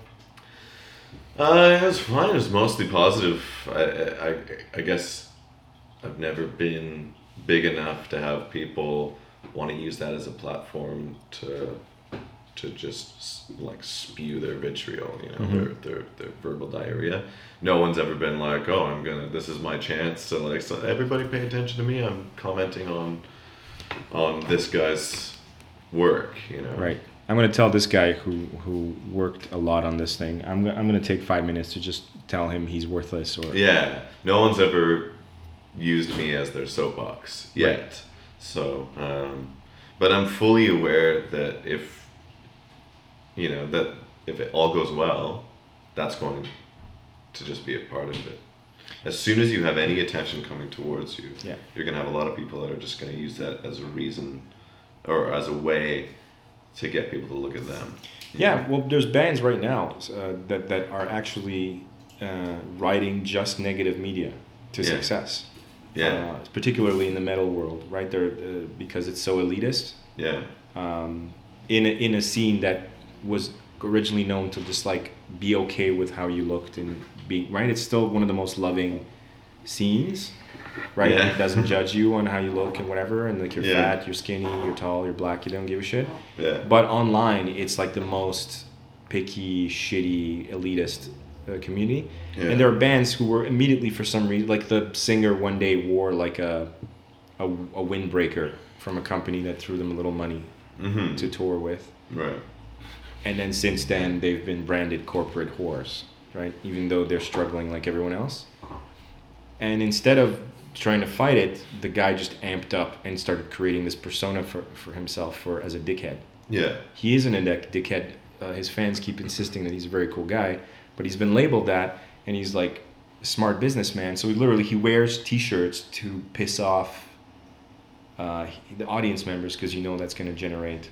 Oh, so that's become his persona now. Yeah, in fact, satire. he's the music was always kind of elementary in that band, but it was about angst and about like. Which band are you Uh, talking I'm talking about Emmure. Good. Emmure, if you're listening, uh, we love you, man. Yeah. I mean, we're lo- we love what you're doing anyway.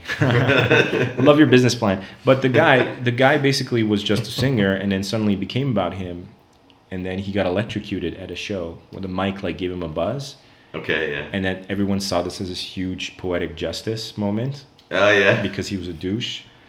And then Oh, he, but the thing is, if you listen to their music, uh, at the beginning it was all about angst and relationships and just like kid stuff. Yeah.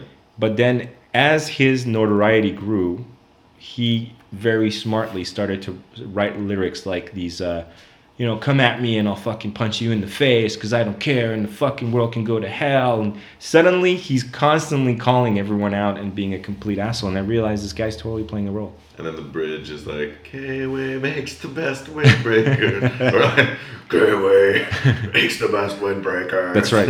well, it's we're, we're at next level propaganda shit where you would actually the way you'd advertise it is you'd be like you'd still do the lyrics about burning it all down. Yeah. everything. The Kmart, the 7-Eleven, Yeah. burn down the Sears, burn down the burn down the Facebook office. Try to like that, yo, and like you actually you're dropping subtle commercials while still. We talked about this, right? The um, um, the um, subversive clothing at Simon's, the punk section. Yeah. Uh, yeah, how you can you buy you can buy ready ready to go like, fuck you the man Yeah. outfits, right? So that holes in it and stuff. Right, and then like part of me is like, fuck these guys in a mirror but another part of me is like, well, wait, no, this guy's kind of doing what's best for business, right? He's already in a genre that's not for mass consumption. Touring costs money. There's a okay, so bands. This is a question I have for you. Hmm. Has the internet like just blown up the band number? Like, are there more bands than ever, or is, have there Oh, always yeah. been this many bands? Oh, there's more than ever. It's like, it's like a trillion bands. And it's not just internet; it's the accessibility of the, the equipment and all that stuff, right? Yeah, the well, I same mean, you- way that we're recording a podcast right Yeah. now. Yeah, I mean, you can go into GarageBand, but throw a few already like pre-recorded loops in, sing a couple of words, and you have a song. That's it. You, and, and then put a name to it, and then put it on iTunes. You're competing with all the big boys. You're, And is that good or bad? uh, I would say that it's uh, uh, there's it's not either. There's there's good ele- elements to it, and there's bad elements to it. The good element is that now you don't need the middleman so much. Like the big record labels that have fucked everybody over forever, they're like panicking because they, then we're realizing more and more that they're not needed. Uh, the bad is that there's just so much Noise. there's such a flood of content. There's so much noise that it's very difficult uh, for for anything that's actually like really has artistic merit to it. To, to to I mean, you have to actively seek filters to filter out all the noise. And that, and going back to the songs uh, stuff, right? That's Yeah. what increases the demand for this curated Yes. content to Absolutely. make a radio station out of all this noise, Yeah, absolutely. and then nobody's really going and taking the effort to go and find something that's cool. It's so much work, man. Like, It is When's, a lot of when's the last time you, you found new music that you really love? Like, Actually, it's exhausting. I'll download like three albums, four albums. I'll load them up on my phone. I'm all hyped because now I got. Yeah. And then I just like, I realize the only way I can actually listen to it really is if I put only one or two albums on my phone at a time. yeah. Because otherwise, it's uh, option paralysis, and it's and it's a skip, and I don't know what mood I'm in, and it's just it's a complete clusterfuck, and the album doesn't, it doesn't go in. I get a lot of my music from you. Yeah, yeah. you give me a lot of that. And I spend Just to be clear, that was Richard talking to. Right. I, Richard, Hi, Richard. get a lot of the music that I listen to from you, Danny. I like that I have recorded evidence of this. Yeah. Yeah. Uh, Actually, I think there might be some people who would be interested in that. Why don't you give us a view? Yeah, of seriously. what things, do you- like, what are some of the stuff that you're listening to Stop banging now? You stop banging the table. You stop banging You were doing this before. Fire in the hole. that ends all, all arguments. If someone yells, that's new rule, and everyone yells out "fire in the hole," no matter what argument we get in. It and let's let's get into arguments because not enough podcasts get into tiffs, and we could maybe get our. Controversy, man. Controversy. Controversy. You Fuck won't, you and your arguments, man. I don't want to get into arguments. you won't believe Fuck how both of you guys. you won't believe how many times Richard banged the table. Unless you I'll click. bang the table as often as I Five reasons that Richard always bangs the table. I will bang the table. All right, all right. So, uh, okay. So, amidst all this noise, uh, tell me, tell us first how you find new music and Yeah. what are you? What yeah, Are you, we'll we'll stick some some links in the description yeah. if Well- people are interested. Uh, to be honest, there has there's there's there hasn't been all that much lately, and I think one of the reasons behind that is that um, I think people are moving more towards uh, just tracks, individual tracks, where I'm very much an album guy. Like all of my favorite bands or artists have albums that I can put on from beginning to end and not have to skip songs. Okay. Such as. Such as well. Uh, Okay, computer. Okay, computer, beginning to end, brilliant. You know, uh, Mars Volta, De-Loused and the Comatorium, uh, uh, beginning to end, brilliant. But that's Uh, also because we don't know where the songs start and begin. yeah, that's true. Or end. I mean. the Strokes is this it? That that first album, beginning to end, brilliant. Strokes, Uh, okay. There's like a bunch of these, but none of these are current new artists at all. And uh, maybe I'm just a little bit like. Uh, I'm just getting older and more stubborn and stuck in my ways, but They I don't don't make music like they used to. But wait, but that's also like a silly requirement that we impose on music, right? Like, oh, it's from. Oh, but I, I've I've don't heard that band two years ago. Why are we still talking about like it? Bands need to be new Yeah. all the time. I got into the Beatles hardcore when I started. When I started guitar lessons, I was coming in.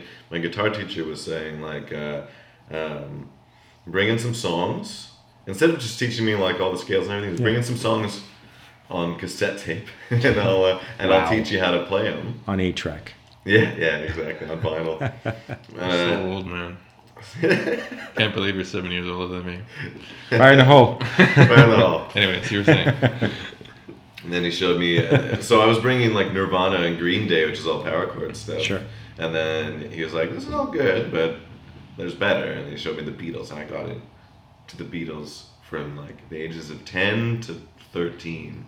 I listened exclusively. Rich can contest. He, he can uh, confirm this. I listened exclusively to the Beatles for three years. You like Yeah. the Beatles? All I was doing. It's true. You- I can you- confirm this. Do you actually like the Beatles? Uh, I mean, who doesn't like the Beatles? I don't think I like the Beatles. Some Really? people really don't like the Beatles. Here's I think the this podcast is over. yeah, fire in the hole.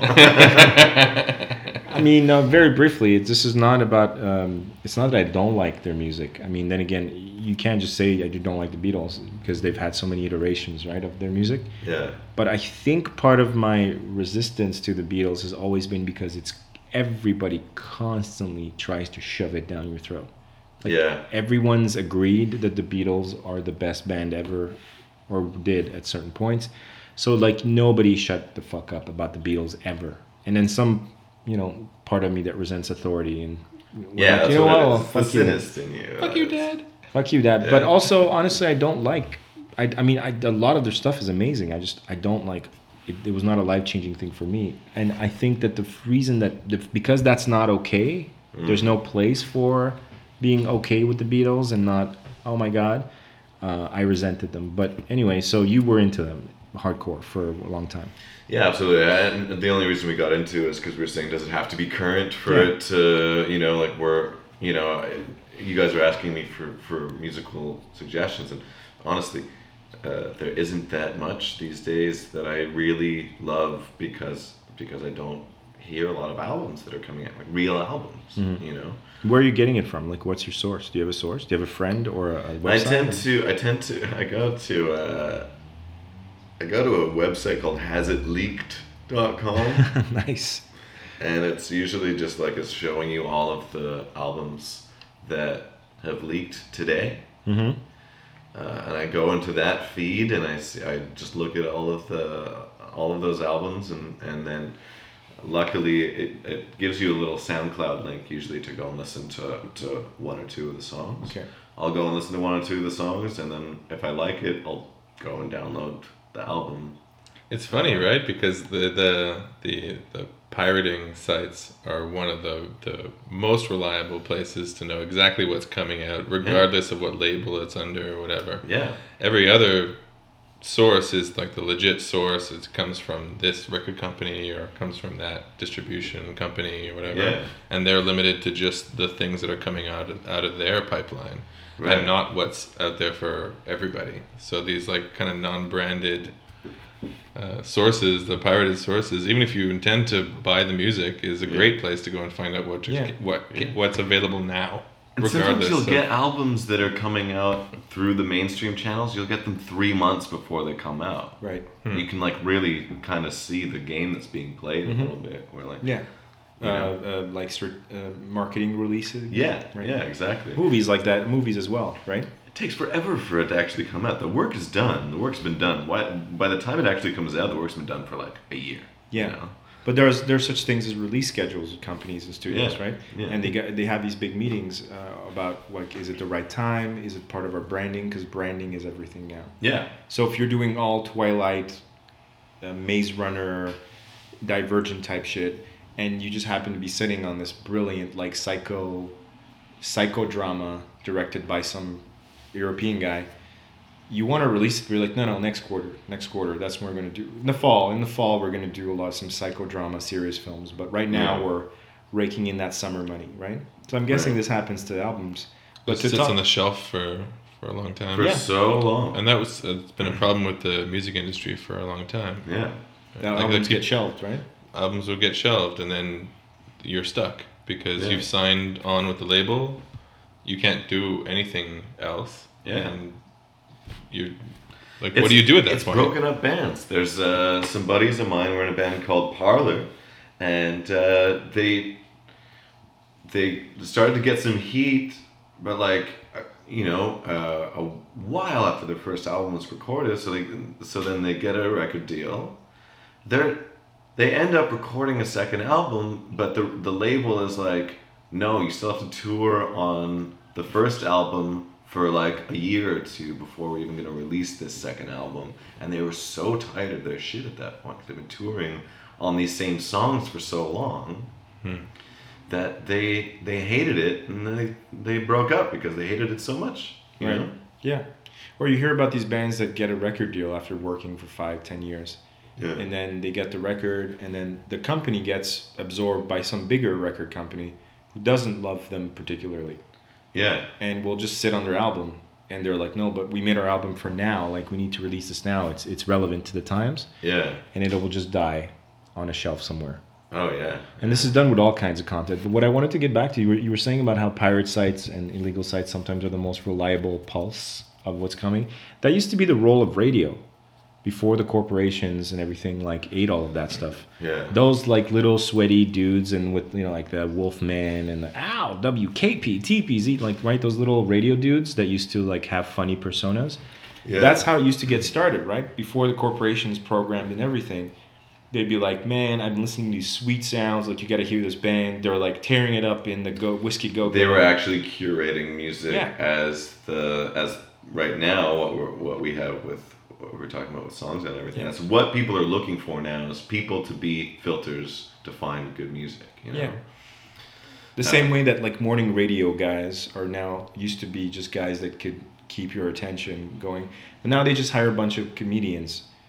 Uh, And then everyone is playing the same music. Yeah. It's, and it's same five songs. same five songs and it's you as a as a radio personality as a dj or whatever you have absolutely no say as to what songs are going to be played In unless fact, you're on a super super like software indie, probably like uh, University radio station. university radio station whatever Yeah. then you actually get to but even that now it's even that dying out, like yeah. because people see that record uh, record labels and stuff they're going after those guys too and giving them incentives to play their shit too Yeah. like they know Yeah, no, I mean uh, the the corruption of that system goes back quite a bit. But Yeah. uh, the, the, there wa- always used to be like a, I guess radio was kind of the first internet, maybe, yeah i guess so because TV you couldn't get in on it. Right, it was controlled by a very small yeah uh, group of people. Cinema was certainly uh, there was a historically a concentrated effort to like stomp, stomp out anything that wasn't part of the Hollywood system. They did that with uh, the censorship system and the Hollywood codes. But radio was kind of the thing where like you could put together an antenna somewhere in your backyard and then have like that pirate transmission, yeah and that became a thing. And now I guess we're seeing it, it again, right? Yeah. Okay. So what do you have going on in your earbuds right now? Yeah. Right now, let's Actually, see. wait. Can I can I supplant your question with- Sure, with, do another it. question? Uh, what are you working on right now? That's what. That was gonna be my next question. Okay. Well, well. which one would you like me to answer first? Yeah, go with his question. That's fine. What am I yeah, working on right now? yeah, now? So the current band you're working with, your current Yeah. project is Yeah, called Holster. Holster. Yeah, Okay. And and yeah, talk tell us about that. it's uh, it's a three-piece band that uh, I think part of the idea behind it was just to to do something with the smallest amount of members possible because uh, musicians are the worst.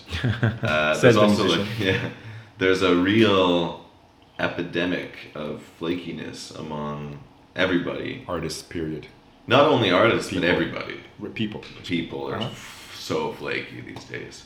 So getting five people to put to ev- everybody show up at, at one time on a like regular basis to practice is almost impossible at this point.